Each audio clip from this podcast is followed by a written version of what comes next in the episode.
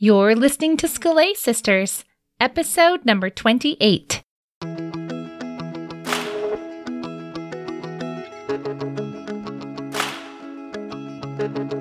Welcome to Scholé Sisters, the podcast for the classical homeschooling mama who seeks to learn and grow while she's helping her children learn and grow. Scholé Sisters is a casual conversation about topics that matter to those of us in the trenches of classical homeschooling who yearn for something more than just checking boxes and getting it all done. I'm your host, Brandy Vencel.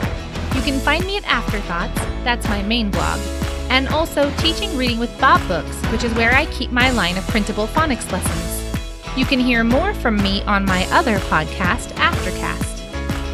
My co hosts today are Pam Barnhill and Mystie Winckler. Pam is an author, speaker, blogger at pambarnhill.com, and you'll probably recognize her from her two popular podcasts, Homeschool Snapshots and Your Morning Basket. Misty is a second generation homeschooler with five kids and two mini projects. She writes about practical classical homeschooling at Simply Convivial and about organizing attitudes at Simplified Organization. This episode is sponsored by a month of Morning Time. Morning Time is a wonderful addition to your homeschool, but sometimes planning it takes way more time and energy than you have to spare. You get overwhelmed trying to choose the best books to read. You have no idea which poems and artwork are the good ones. Truth, goodness, and beauty are wonderful ideals, but the people in your house need laundry and three meals a day. Ready made morning time plans can help reduce your decision fatigue, spend less time planning, and still add delight to your homeschool day. Download a free sample at pambarnhill.com slash month. Today's discussion is all about life. What is meant by education is a life? Once again, we've provided a downloadable life audit to help you put these ideas into action. We'll explain how to get it at the end. And so, without further ado, let's get to it.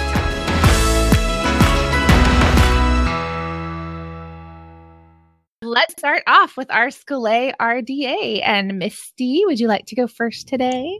Sure. I have a new goal for this school year, a personal goal and that is to actually be able to identify the trees in my own yard or on my morning walk or just the local trees. I have probably five that I know, maybe, probably five. I was looking at different books to use for the elementary kids science this year, and I decided to do just different topics instead of one book, like an apologia yeah. book and I got this book. It's a tree identification book and it's big and it's pretty and it's small. It's meant for kids and it only has like 12 actually. What? It's big and it's small. okay, okay, okay. it's a big book, like it's bigger than a sheet of paper and it's thin. Okay. big pages, but not many of them. Nice. And the, and the art in it is really pretty. So they're all hand drawn oh. illustrations oh. on the inside. And it has, you know, what to look for in trees and the different words to describe the bark and describe the leaves so that you can have an idea of what you're like, talk about what you see or even notice what you see, which is what I need. The back has about 12 different trees and it gives the name and where they grow and a little paragraph about them, but also, you know, an up close of the leaf and the fruit and the bark and its habit. So I was looking at that and I was like, okay, I have a nature journal. I think I used that as a scholé RDA last year and it has one entry, maybe two. So I said this year I could do like that book has. So it's like I had a picture in my head, like, okay, this is what I could do. Yeah. Because that was part of the problem okay, the leaves and the fruit and the bark and kind of the shape of the tree. That now I know, now I have a plan. yeah. So that's been fun. So, and it's even just choosing that as a focus, even for myself, has already helped me notice that there are actually more different kinds of trees on my morning walk than I'd even realized before. Isn't that funny? It's like, the first thing I noticed is that this is going to be a bigger project than I thought. Seriously. Love it. I went through a stage where I was trying to do that and I got discouraged because I saw this, what I thought was this beautiful tree and I kept trying to figure out what it was and I couldn't figure out what it was. And so finally I talked to a guy that he's a landscaper and he's got a landscaping degree from college. Like he really knows his plants. And he's like, oh, that's not actually a tree. That's why you're confused. I'm like, what? And apparently some bushes can be, they can do kind of like sculpting where they get the center to grow like a trunk and they're pruning Okay. it down at the bottom. So it was a Uh-huh. bush created to looked- look like a tree. And so it was, it, yeah. I mean, it was a full size, full size, like a tree. And I had no idea. So I was like, I quit. These people are cheating. so that was my mature response to the whole thing. I should humble myself and go back to the process. Good for you, Mystie. This is good. Anyhow, that's my story. So, how about you, Brandy? All right, here we go. I have, I am reading a book I've always wanted to read. And actually, I thought about reading it a couple years ago, and then I realized I was going to be able to read it with my oldest in high school. And so I waited so that my first reading would be the same as his first reading, which is always fun. And so I am reading Up from Slavery, Booker T. Ah, Washington. I one of my memories, one of my favorite memories of, from high school was when I got to read the slave narrative from Frederick Douglass. I really loved that. And so here, here's the thing about being born and raised in California. The Civil War and like all the issues with slavery are like this thing that happened over there with those people.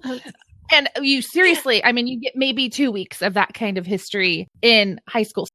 Sorry, in high school, you get to read something like Frederick Douglass usually, but that is the extent of your education of that whole period of American history. So I was so excited to see year 10 in Ambleside Online is the 1800s, basically, like the whole century. And so we're doing pre Civil War, Civil War, post Civil War. And for the first time in my life, I'm getting any sense really of what happened in order, the chronology, but then like what different people were thinking. I mean, I just really, I didn't even know until I was an adult that California even sent one unit of soldiers to fight there. Like, I didn't even know that.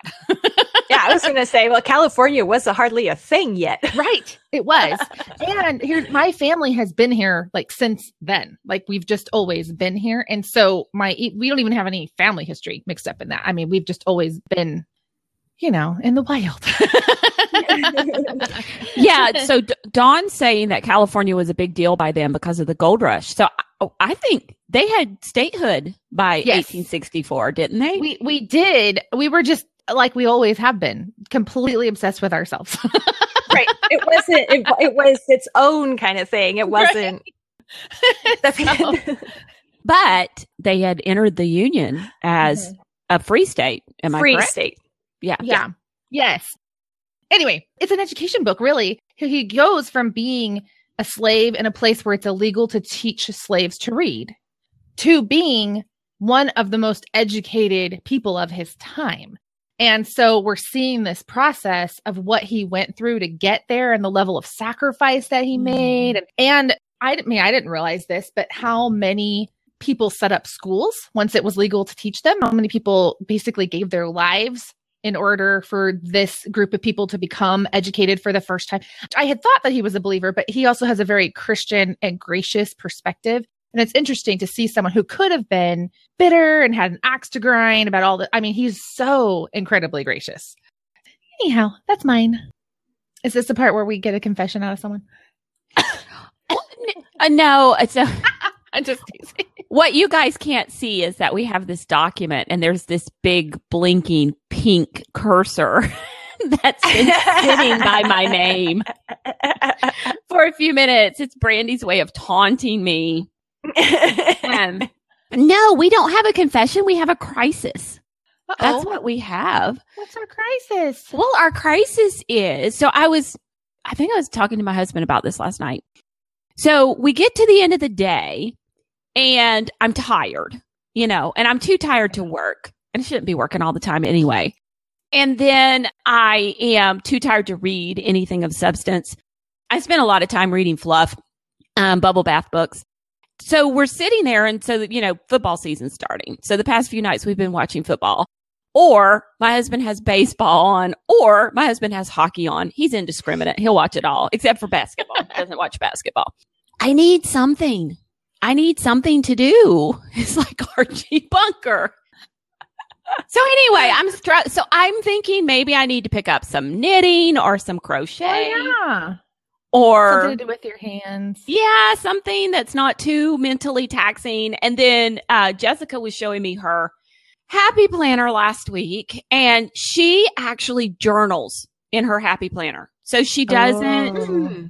She doesn't. Um, there's some great pictures on a blog post on my blog. hey, Dawn, can you drop the link?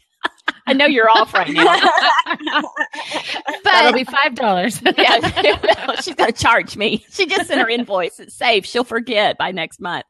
Um, but so she actually has uses the spaces in her happy planner and she writes like a Bible verse in one and she uses one sometimes to write commonplace stuff. And then she writes little bits about her kids, like journaling in things.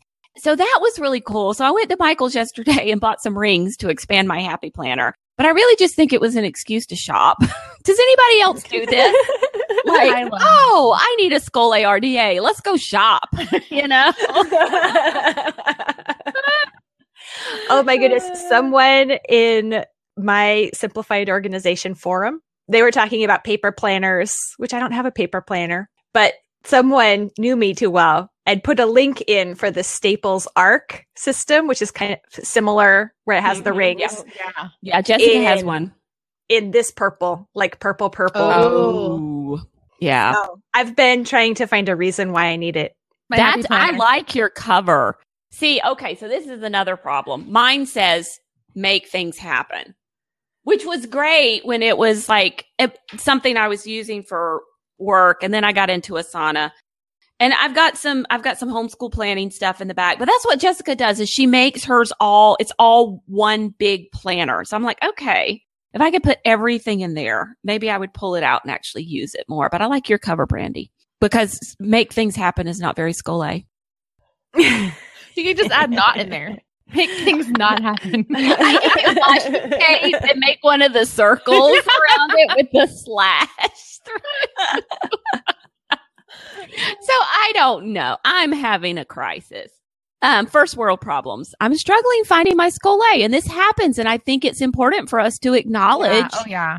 that, and it's not just a matter of I can't find something to read. Reading is not what I need at this point. Does that make sense? Mm-hmm.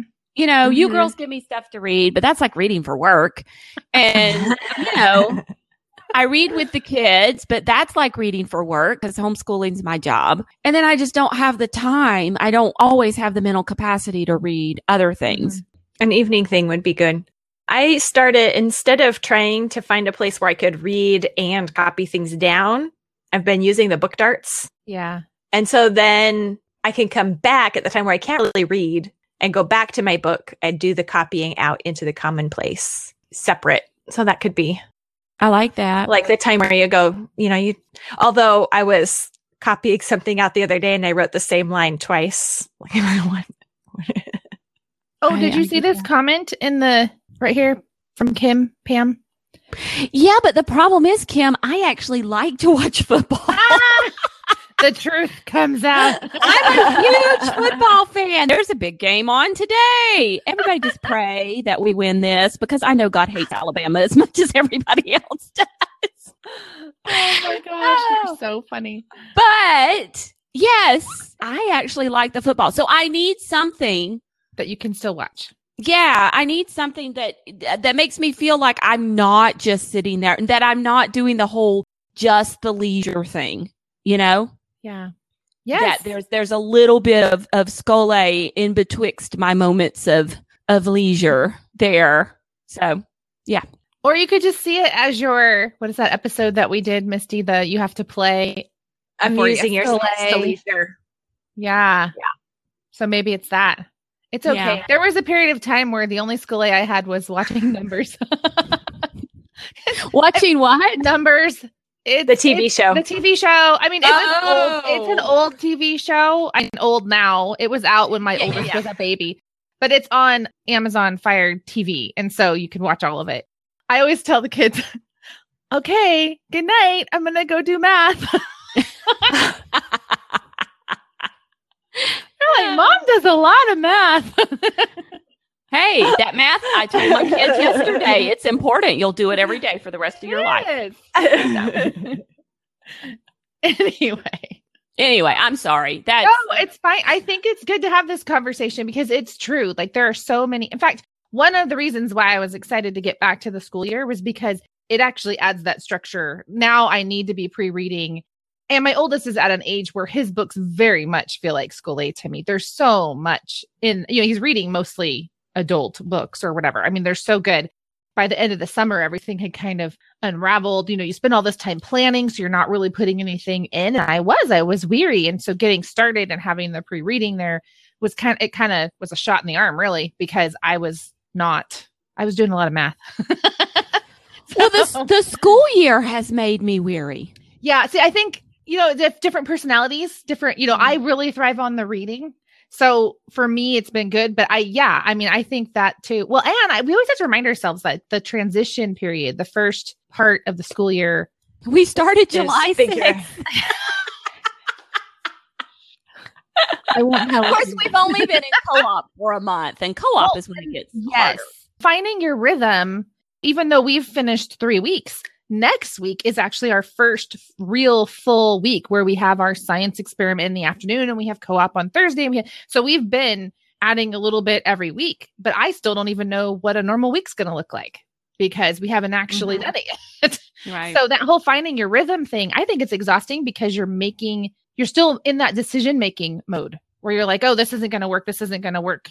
You know, and so it's taxing versus once you have the habits built and you can run on the rails for the most part, I, I don't know. I feel like it's a different. Yeah. And so we had like two normal weeks when we first started co op. And then we had a short week because I was gone. And then this week we've had a short week because it's going to be, and our week runs from Wednesday to Monday because we go to co op on Tuesday. So that's how, when I sit down and like fill out the kids' plan, it starts mm-hmm. on Wednesday, Thursday, oh. Friday, and Monday because that just makes the most sense for us. Oh, yeah. So this week was a short week next week my husband's having surgery. It's outpatient, but you know, it's still I've got to be there with him all day long. So yeah. it's going to be a short week because the kids aren't going to do school without me here. Right. So that's going to be another short. I'm just like short weeks are killing me. Yeah. Oh, I always mm-hmm. feel like because we always start within two or three weeks of Labor Day, and I'm like, whose idea was this? I don't even need a short we week just, yet. You know, we don't take it off. It's a school day. Well, see, okay, but your husband works from home. Yeah. So yeah. Home. So we are doing something because we start co-op and I don't really have an extra day to spare yet. But we're not doing a full day on Monday because he's home and he's not usually home. So I told him and he gets to he like throws a complete and total monkey wrench into the whole thing. So oh, yeah, because they're so much more fun than us. I always get mad. Go sure, but, stay home and be the fun person. yeah, and Matt would be, you know, doing yard work and like he's going to have projects yeah, to be working on, not right. a vacation sort of day. Yeah. So that makes a difference. Yeah. And we were both homeschooled and both of our families always did school on Labor Day. So for us, yeah. what a stupid day to have a holiday. oh yeah. That's true. All right, we got to move on. Yes, uh, we do. If anybody has any suggestions for my crisis, just, you know, put them in the comments and I'll I'll take them into consideration. There you go. Thank you. All right, so we're going to transition to our topical discussion, and this is the third in our series. So we did education is an atmosphere. We did education is a discipline, and today we are doing education is a life. And so we got these from Charlotte Mason, who got these from Matthew Arnold, who got them from who knows where, really. I don't know about you guys. I actually found this one. Oh, well because our one of our goals is to try to trace the idea back into the past. At first i felt a lot more of a block than i did with the other two. Because for example like mm-hmm. discipline because it's discipline of habit. I mean habits go all the way back to aristotle and aristotle, plato and socrates yeah. it's take your pick. But i feel like this is one of the areas where charlotte mason was really developing something and the way she said it was a little bit different than classical educators in the past. So it took me a little bit of time to see the going. connections. Yeah. Like, yeah. I mean, once I really got going, then I was like, oh, it is everywhere. okay. So my problem was that this was the one I understood the least, mm-hmm. even as Charlotte Mason talked about it. You know, and I don't know why mm-hmm. I've never thought much about it, you know, because with atmosphere, I kind of went through the whole thing where I thought it was like how your house looked. Like you were mm-hmm. setting up some kind of for lack of a better word, Montessori environment. That wasn't really Montessori, but was all like flowery Victorian things and, yeah. you know, stuff like yeah, that. Yeah, so I went through that whole misunderstanding about that, but eventually I came around to understand what it was. And then discipline, I got that all day long. So life was the one where I, I just didn't understand the original concept as Charlotte Mason described it. So Brandy, will you tell us what it is? Yes. Well, I'll tell you, I actually originally, I think when I first heard these phrases without having read through the volumes. So like 12 years ago, I remember reading a blog post that was snippets, you know, education is an atmosphere, discipline, in life. It was all of those. And I came away actually mixing up life with atmosphere in the beginning. So, like, one of the things that a lot of homeschoolers will say is all of life is school or all of life is learning or whatever. And I took that away as education is a life, not realizing that that was actually more atmosphere. You know, atmosphere was what did Mystie say a couple weeks ago when we recorded that about the connection between atmosphere and paideia, this idea that no matter what we're doing, our children are learning. No matter where we are, our children are taking it in and being formed by all that. So for me, you know, you're saying you ha- went through that with atmosphere. I went through that with life, misdefining it in my mind. So I actually went through volume six and I dug up the section so that we could just read a tiny bit of it to get us started. So she has a chapter called The Three Tools. Charlotte Mason has a chapter called The Three Tools of Education. And in that chapter, she has little subsections that is education is an atmosphere, discipline, life. This is from the life section, the very beginning. She says we have left until the last that instrument of education implied in the phrase education is a life. Implied because life is no more self existing than it is self supporting. It requires sustenance, regular, ordered, and fitting. This is fully recognized as regards bodily life, and possibly the great discovery of the 20th century will be that mind too requires its ordered rations and perishes when these fail. We know that food is to the body what fuel is to the steam engine, the sole source of energy. Once we realize that the mind too works only as it is fed, education will appear to us in a new light. The body pines and develops humors upon tabloids and other food substitutes. And to glance at a gate crowd watching a football match. I did not realize that was in there. oh, um, makes us wonder what sort of. I can't even hardly get through it. um, okay, composing myself makes us wonder what sort of mind food these men and boys are sustained on, whether they are not suffering from depletion, inanition, notwithstanding big and burly bodies. For the mind is capable of dealing with only one kind of food. It lives, grows, and is nourished upon ideas only. Mere information is to it as a meal of sawdust to the body. There are no organs for the assimilation of the one more than the other. I tried to go through in our notes and pull out some of the key phrases because that's really long. You guys can probably see it in here, but I said, you know, the logical implications of this, according to Charlotte Mason, are things like having a set curriculum. There's that imagery of the feast. There's meeting the student where they're at, right? This idea of your curriculum not only being regular and ordered, but also fitting. There's variety and alternation. There's generous or wide reading. And so anyway, we I don't know which direction you guys want to take all this conversation, but I was just trying to tease out some of the things that we could talk about, and then you guys can tell me what catches your eye here. Surprise. yeah, I thought it was an interesting. So, where did this quote come from? You had this here, Brandy. So, it was an illustration common with the humanist writers on education that the mind needs a variety of food no less than the body. Oh, okay. I'm going to show you my book one of the benefits of doing this recording is that I actually can show it to you. So this is a really very old book, but here's the spine. So this is Vittorino da Feltre and other humanist educators by Woodward. And this book is published in 1905. Just as a little aside, I got to show you guys this because I've always wanted to show someone this. Somebody in the early 1900s used this as a textbook for school, and I have their notes Oh wow. It is Ooh, amazing. cool. So all this underlining and all this writing, I haven't written in it because I don't want to get myself mixed up with this person. But it has class notes in it. So what they were being taught, it has translations of Greek and Latin phrases written into the margins. It is the coolest book. I just love it. I mean, it's not just the content, it's the person who read it. I feel like I'm reading someone's diary or something. It's just so fun. The reason why I own this book is because it was one of the books that was listed in Charlotte Mason's mother's education course. And I don't want to get too distracted by that, but pre World War One, she had this three year, there were a couple iterations. So one was a two year course, one was a three year course, but that was out that had multiple subject areas. And one of the subject areas was basically philosophy of education, psychology, that kind of thing. This book appeared alongside her books and other good books in the philosophy of education subject or whatever you want to call it. That's why I even own this. She was obviously very influenced by this book.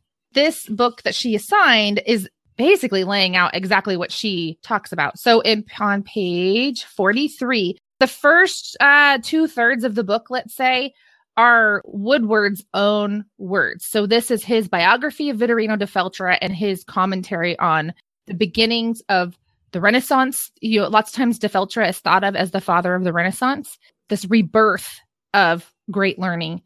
And then the last third has four different essays that were written by contemporaries of da Feltre. So in here, yes, he's saying exactly what you said, where he's talking about this food imagery, this idea that we're giving them a diet for their mind that needs to be appropriate. He writes, it was an illustration common with the human humanist writers on education that the mind needs a variety of food, no less than the body.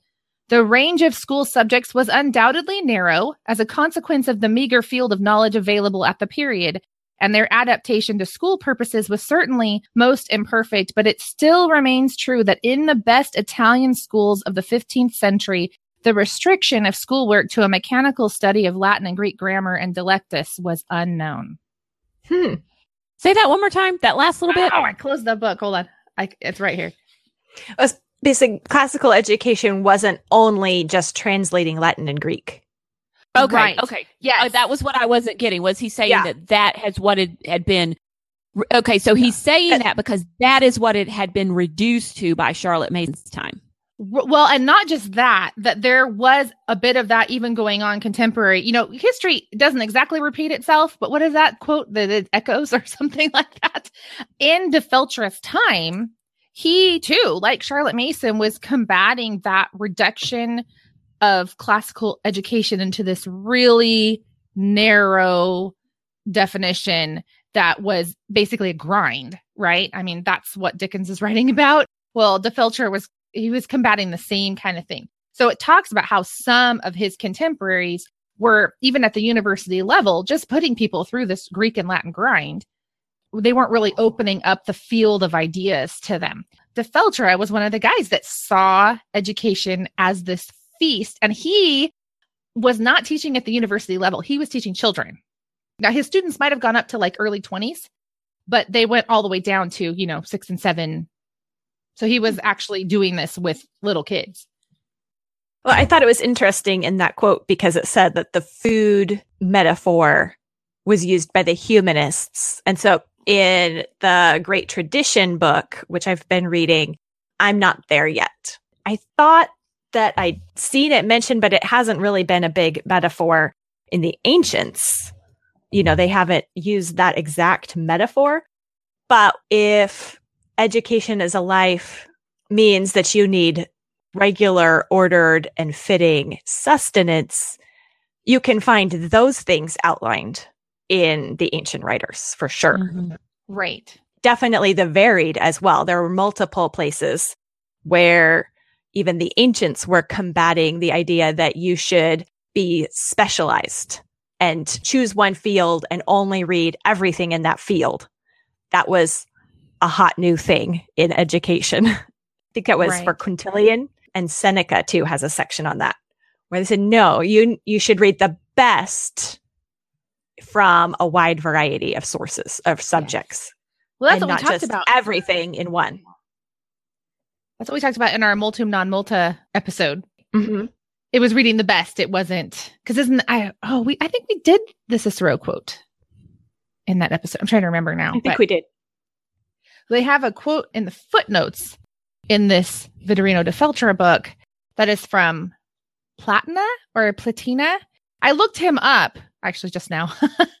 and so he lived from 1421 to 1481. So that makes him also a Renaissance humanist type guy. But he, his quote was originally in Latin, but I had my son translate it for me. And he said it means alternating subjects tends to rebuild the mind. So we get into this idea of, again, paralleling the feast, right? Like if I ate grilled cheese three meals a day, seven days a week, I could actually, even though there are nourishing elements in that, I could actually become malnourished just from my lopsided, unvaried diet, right? It's not the best thing for my body. So the same kind of thing is this idea of rebuilding the mind through not focusing on one subject, but trading them off. Well, yeah, and that's what Charlotte Mason says, like in the micro sense too, that right. even in a school day, you should the be short lessons subjects. Yeah, yeah, and then but eh, but also alternating different things, not mm-hmm. you know doing all of your short lessons of reading aloud all in a row. I found that actually in Vittorino da Feltre. So his alternation was usually between study and something more like play or PE. But he was actually doing that. He would have a sh- fairly short lesson time, especially for his time period. And then they had to do something else. He didn't let them just sit there and study for six hours straight, which is funny because actually that was kind of my view of classical education in my right. mind. You know, I was imagining them sitting there for hours and hours and hours a day, really grinding away, even if they were alternating their subjects. And yet you've got Vittorino da Feltre being like, it's not good for boys to sit this long. Let's send them outside. It was kind of cool. he's, he's like the father of brain breaks, too. Seriously. Seriously. Who knew that was a Renaissance idea? so you also have a quote on that from Aeneas Silvius in here, Brandy. Who is he? Okay, so he's one of the four guys who wrote essays in the back of this book. His essay is called De Liberorum Educatione, or however you say it. But anyway, a liberal education. I mean, if we translate that into English, that right here, I was going to look up the quote here and read it. I didn't underline it. Be- I should have used my book darts. I'm not used to them because they just came in the mail yesterday. But um, I don't, I don't write in this book because I'm trying to not mix myself up with the with the original owner. Okay, let me find it. We must bear in mind that the thinking faculties find relief from strain in this very variety, just as the digestion is aided by succession in diet. So that I have no fear lest your mind should suffer from alternations in subjects or change of masters. Therefore, let grammar, dialectic, and other subjects occupy you in turn. Due regard also being had to the place which physical training must occupy in your education. So again, he's got that, you know, that you're not going to suffer from changing subjects, which is funny because as an adult, I sometimes feel that way. Like I just want to plow my way through this whole thing because I feel like I'm going to lose something if I stop. Mm-hmm. So it's interesting to hear him say, you know, I don't really observe that when I watch people. I don't think that you suffer from your changing masters or your changing subjects. And it's the moderation, right? It's the golden mean in our study. Well, it's also like Pomodoro technique and um, also slow reading too. That's because true. if you're just doing a little snippet of you're reading a chapter or a few pages of something and then you're putting it aside what, what were you talking about? I was listening to the podcast, the memory podcast, because I uh, skipped out at the end of that one to go pick up a kid. And you were talking about how you were having your son read two different books or something. And so it doesn't matter that he's alternating between the two. Yeah. And so they're able to handle it. And we are too. I just have to convince right. myself sometimes. Well, and that is a good transition too to saying this is for our kids. Education is a life. So it's kind of like the same principles that make life work or grow and develop also are for the mind. The body and the mind have this analogous relationship. So we can reason from one to the other. And so that would be the same for children as well as for ourselves. So if minds have to be fed or else they start to deteriorate, that's not just true of children. That's just true of minds. Right. Right. Which brings us back to one of the goals of Scholé Sisters Mm-hmm. to keep us from deteriorating. And just like watch football. Right. Uh, it makes us wonder what sort of mind food these men and boys are sustained on. Oh, I couldn't have planned. But that. But some of these other folks are saying, you know, you got to do physical things too. Yep. So Yes. not that I'm I'm not playing football, but you know, these men and boys, if these men and boys were not just playing football, you know, playing football can be part of their yes. education. And that I think is a really good point because I have run into that. You know, we talk about falling off either side of the horse. I've run into that extreme of where, you know, if I want to give my kids a classical education and I want to be classically cultivated myself as much as I can as an adult, then I need to get rid of all this fluffy stuff. And I just need to be really serious about all this stuff all the time. And it's interesting that that's not in the tradition, that there is a place, you know, her criticism isn't really that someone's watching football. It's that that's all they're doing, that they aren't That's getting all they're doing. food. Right. That it's mm-hmm. imbalanced. Yeah. It's interesting to me that we can run off with that error of I just need to read more, think more, write more. I just need to do, and maybe the answer is I need to go for a walk and identify a tree a la Mystie or something, right? Okay, so I was interested in what Charlotte Mason said about the 21st century being a time when it would be proven that the mind needs ideas just as the body needs food. I was trying to find some studies, but I, I think that they've pretty much done that, haven't they? I found this one study about how orphans who are left to not, you know, they're just in the orphanage and yeah, they're not Yeah. getting any kind of interaction at all and how it it has an impact on their brain. But that would be Well- interesting anyway to go and find. That and to see because she said in that little passage you read that she thought the 20 the 20th or the 21st century or whatever would be the time when they prove that so it'd be right. What was the to see if they different neuroscience? right You know, I think it's the same connection. I'm trying to remember the right words, but you know, the synapses, they've found ha- those paths have to be traveled. And if they aren't, if those connections aren't happening in the brain, then they go away. So you right have, the more they're used, the stronger they are. So it's like a muscle. The brain is like a muscle, not a, you know, other metaphors had been used before. So the more it's used, the bigger and stronger it is. And if it's like a muscle, then you feed muscles through exercise and eating. So I think that that is true. And, you know, that's why they have things like recommending older people play Sudoku and crossword puzzles. right to keep those pathways open. Or Yeah. memorize mm-hmm. poems or right. Yeah. Anyway that was a slight aside but that was No, that's cool. I had, you know, I hadn't really tried to trace that down. I noticed that part of the quote, but I hadn't really tried to track that down or anything. So that is really cool. I mean, I was just thinking, well, she said that because brain physiology was, it was kind of like the cutting edge area of study at her time. That and psychology, you know, they were new. Those were new areas of study. But I hadn't really thought about, okay, so it's been a hundred years. What have we actually discovered? I think that's cool. Yeah, it is. Okay, so this feast of ideas. So let's talk about ideas for a minute because that one's hard. And I noticed, I noticed uh, in the little part about Seneca. So this brings me back to the conversation that you and I had, Brandy, for your morning basket, where you were trying to teach me what ideas were. And I think I need to go back and listen to that podcast again. But um, in the part about Seneca, where it says, Show me rather by example of Ulysses how I am to love my country, my wife, my father, and how even after suffering shipwreck, I am to sail towards these ends, honorable as they are.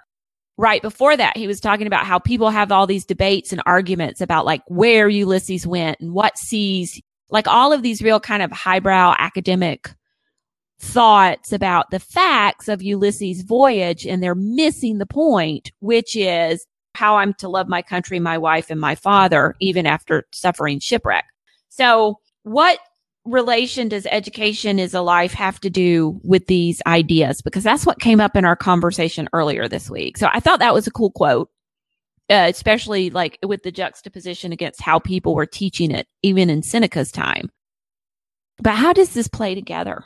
That education is a life. How does it play into that? We should be, and this kind of goes back to our memory conversation, uh, which just came out this week, but was a few episodes ago. Right. Well, so I are think- they different kinds of foods? Like different qualities of foods or different, or even I like Charlotte Mason's sections where she talks about pre-digested or pre-chewed mind stuffs. Because it's such a lovely rather than a whole yeah, yeah, like i'm a little bird regurgitating food into my children's beaks. Once you see that whole process as vomit you really can't go back.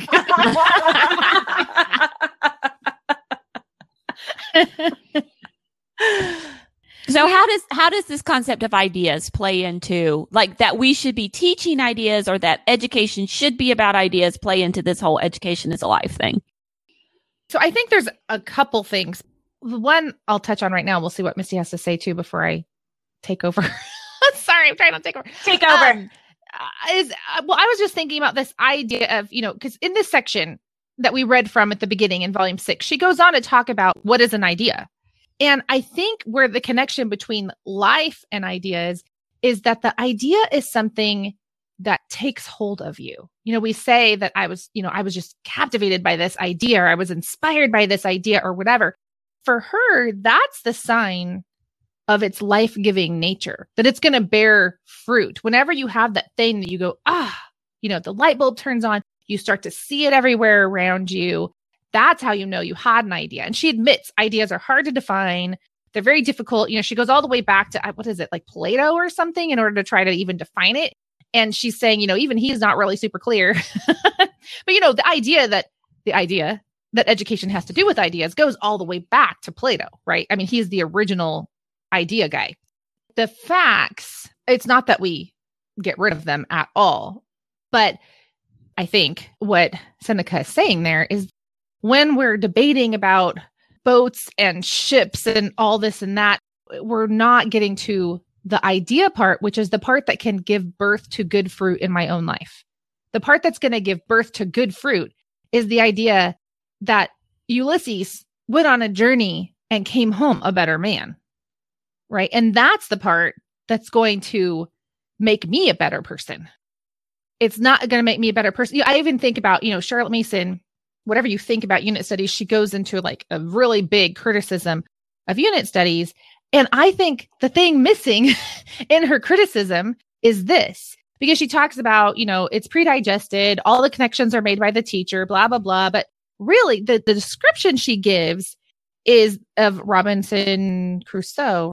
And, you know, they're talking about shipbuilding and they're talking about this, that, and the other thing. And the thing is, what's actually missed in that whole lesson is that Robinson Crusoe is not about shipbuilding.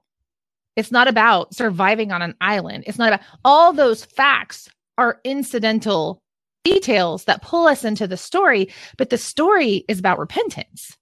And if we're focused on all those little facts, we don't get to the ideas. And I think that is really what Seneca's talking about. It's the same criticism. If character and virtue are our goal and we're trying to get at the things that can actually birth that, Columbus sailed in 1492 can't birth that in me. It's not going to make me a better person. It's just going to have me know something about my world. There's nothing wrong with knowing something about my world. But when I read his biography and I learn about perseverance and I learn that might actually make me a better person. So the ideas are found in the stories. Yeah. And I think they're clothed in facts. I don't think you can have, you know what I mean? Like, I don't think you can separate facts from ideas. I don't think you can. Well, I shouldn't say you can't do that. I don't think if you're really going to understand an idea, you can do that without facts, right? But we can separate facts from ideas because we can, you see a modern textbook. I don't know. I mean, I've seen one from the public schools recently, and they're like little factoids. They are. They're dry as sawdust. There's nothing there. There's nothing in those history textbooks that I have seen that is actually going to inspire anyone to become a better person. Well, okay. And it, uh, even to be able to do this without bashing, Let's look at like a, a an Usborne book or a DK book or something like that. And sometimes kids love looking at those books. They love the big pictures. They love li- reading the little factoids, you know, but Yeah. it's not going to make them better people to read those books. That's not to say that those books don't have their place Right. for something kids to pick up and look at or for you to flip open Yeah. and like find a date or like, you know, what were Egyptian homes like? We can read five facts about that right here. There's nothing wrong with that. Yeah, But- for me, that's the kind of thing that lays around my house. I wouldn't make it part of my lessons. Right. Like for me, that's the distinction. You're right. Kids are little fact collectors and they love that. And I don't think, you know, a child's going to become a horrible person if they own that book. right, right. Uh, and nor is it twaddle because Right. it has its place. It's one of those nebulous books, and this is a conversation we still need to have that is not twaddle, but is not a living book. And I and I think the problem is is in a lot of Charlotte Mason circles, everything has to fit in one of those boxes. Oh, that's You know. interesting. That's You know. interesting. My can of worms for the week. Yeah, seriously. I mean, look, it is 854 my time. So you always do this the discuss it. We're not going to discuss it. We'll have to discuss it at another time. But I think that's the case, you know. Okay, but I want to go back to this. I, I love that. So that helps me kind of get to this life thing that it's about education is a life, is about feasting on these ideas. Yeah. Well, and I think you pinpointed it when you actually said this thing is not a living book. Because what are those books supposed to do? They're supposed to give life. I mean, it's a living book, right? So it's the same thing. These books have this special quality about them that allows them to transfer the life that was in the mind of the author to the child, to the reader. So it's that transfer of life that is, is somehow it's contagious. That is why the book is worth our time during the school day. And I love that because when you think of living book, you think of like the book itself being living because it has good language or yada yada. This is how Charlotte Mason educators often define living book. But that's not what you just said. You said the book is living because it gives life. That's a totally different thing. And I think that's, that's like going back to your whole, uh, your misconception of what education as a life was. I think there's a, a lot of misconception about what a living book is because people say, oh, it's, it's living. It's got this great language. It's, you know, not Yeah. dead. No. Well, and I think maybe a book could be a living book, but not one of the best books. And Charlotte Mason was always looking for the best books. And I think of that as so maybe there's these levels, but I don't need to own 25,000 books. I need the best books, right? Right. And the best books are going to be the most contagious. Well, and I think one of the things that's contagious about them, or one of the ways they have ideas, or maybe the common thread of the ideas that they have, is humanity. Like, what are people Mm. like? What do people need? Kind of what's our condition? What should we do? Who should we be? All of the persevere, all those character and virtue things kind of revolve around that. And I was just thinking, like, you know, that's one of the reasons why we still read Shakespeare. They show us what it's like to be human. It's all about the human condition. Yeah. Yeah. I forget who, but uh, someone shared a frog and toad picture on Instagram this last week. And I'm like, you know what? Frog and toad, that's right up there with Shakespeare. It was like, that has Yeah. the idea Yeah. of our human condition in a nutshell right there. Yeah. So true. I love Frog and Toad. Oh, me too. Um, okay, real quickly, because I know we've got to go, but there was one other thing that kind of struck me about this whole conversation, and I can't remember exactly where I came across it. I think I had pulled out uh, for the children's sh- sake, but um, the idea that children somehow are doing this anyway, and then school messes it up. Hmm. Education as a life is something that's almost instinctual into children, like the way they learn naturally. And then some forms of schooling come along and, and muck it up a little bit. And I could see myself, I could see myself doing this. You know, I have this preconceived definition of what school is. You know, it's these tasks that should be done. And so am I mucking up something that's fairly natural for children? And I think, I think part of the problem is, is we start mucking it up really early. Like what would a kid do if you didn't take the five year old and sit them down and start, you know, drilling facts into their head and things like that, obviously Charlotte Mason is not unschooling, but if you just exposed them, if you read to them and had conversations with them, and that was the main part of your education. Um, oh, especially when you're young. I mean, I took a couple of those quotes from the Great Tradition. You know, we have Cicero talking about for himself these moral lessons that he derived from a wide reading, and we have Chrysostom's talking about the child's soul being formed in early years by tales and you know, the classical educators definitely had this conception of if in doubt just read right. like don't well, overly complicate it. Quintilian i'm pretty sure it's quintilian even has it explicitly in a couple paragraphs. We kill their joy of learning is basically what he's saying when we push them to work too hard too young. That they need the hero tales and the history stories, and the poetry when they're young, because we don't want to just waste their young years, but we're wasting their young years if we're pushing them to work hard. So I thought that was fast. That was in the ancient period. It was basically better late than early. Yeah, I was just thinking that. It's like Dr. Yeah. Raymond Moore. Mm-hmm. Well, it's um, true. I mean, you I see a lot of kids that start out really, they're very excited about their fancy kindergarten curriculum. And then by third grade, they are already acting burned out. If we think about burnout as the fire has lost its fuel and now all it's doing is smoke, there's this sense of there was something that was not life giving in that process, even if it was initially enjoyable for the child because the result was not life. It was not a fire that's going to burn everything down. You know, it was burnout. So something happened there. The fuel or the food consumed like, everything. Yeah, everything that was there was consumed because nothing that was sustaining was being added to that pile as time went on. So even Ulysses, right? You were talking about Ulysses. Lots of times, and we go back to really, really ancient times. That's what children were learning. They were just learning these really exciting stories when they were tiny. You have the hero tales right there. There's the young years, all of this, I, you know, better late than early and all that. Yeah. But then you also do have the 11 and 12 and 13 year old years, which they might not actually be excited all the time about what they're oh, supposed yeah. to be doing, even if it's yeah. life giving. yes. Well, and that's like, if, if they aren't, it doesn't mean that you've messed it up. You know, it's just Right. They'll get through it. And I wrote a, I wrote a post about this this week about my daughter where right. you know there was a book Oliver Twist that I felt like she didn't connect with, but we did it anyway. She didn't seem excited.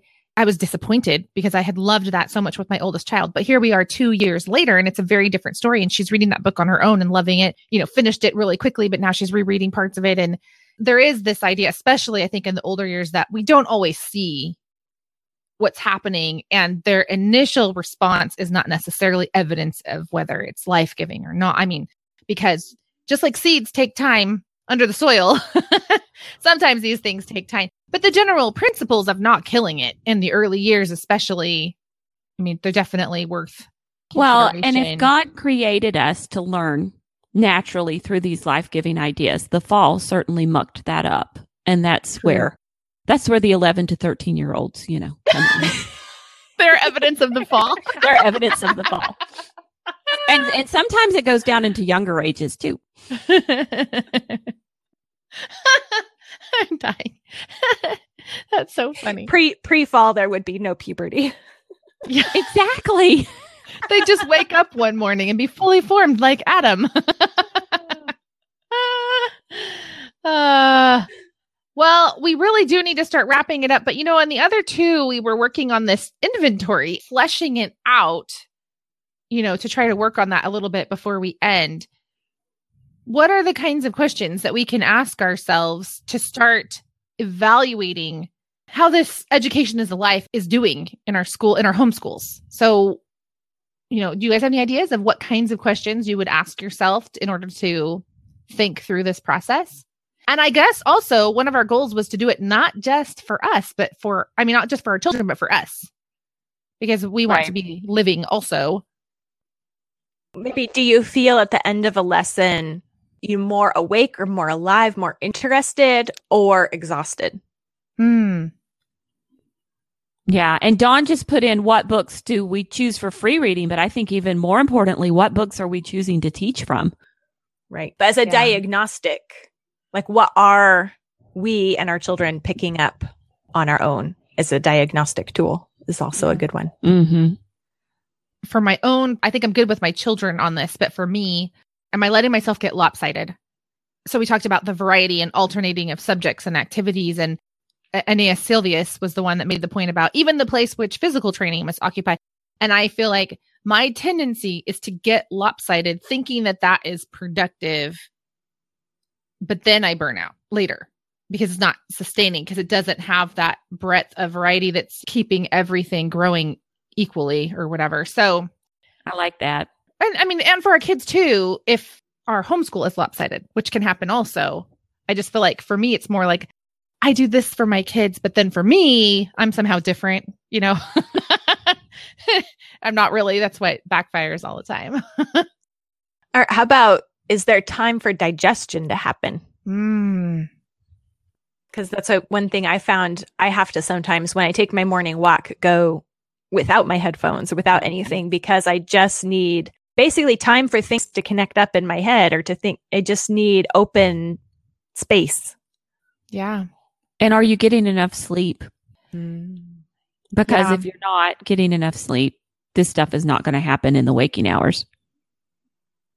That is so true. We often, I think, overlook for both our children and ourselves, the, but the connection between the physical and then what's going on with the intellect or the soul or whatever, you know, forgetting that, how does Charlotte Mason put it? Creating the proper conditions for brain development, which I feel like is such a highbrow way to put it. But, you know, uh, you know, it's like how the hungry child can't really study right now because the blood sugar is way too low for that, you know? Mhm. It- the sleepy mommy has a hard time too. Mm-hmm. All right. Well, have a wonderful weekend, you guys. Thanks. to all of you who joined us. Yeah. Bye. Bye. That's it for today. Thank you so much for listening and being a part of the sisterhood of the podcast. If you have not yet subscribed to the show, please do so. Subscribing and sharing with others are the two best ways for you to support our work. As I mentioned in the intro, today's episode has a bonus, something we're calling the Life Audit. All you have to do is go to the show notes, which you can find at scholesisters.com slash ss28, and fill out the little form, and it will email the audit to you almost instantly. Our next episode will feature a conversation Mystie and I had with Eric Hall concerning the balance between grace and the work of God on the one hand, and holding up virtue as a goal of classical education on the other hand. This was an amazing conversation that you won't want to miss. Until then, we want to remind you once again that homeschooling is a marathon you needn't run alone. So open up your eyes and look around you. Find your sisters.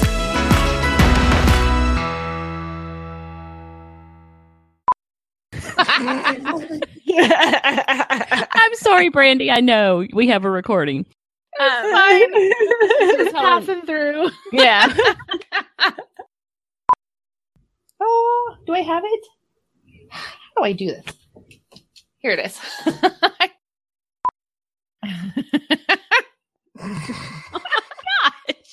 Use the bathroom upstairs. oh goodness.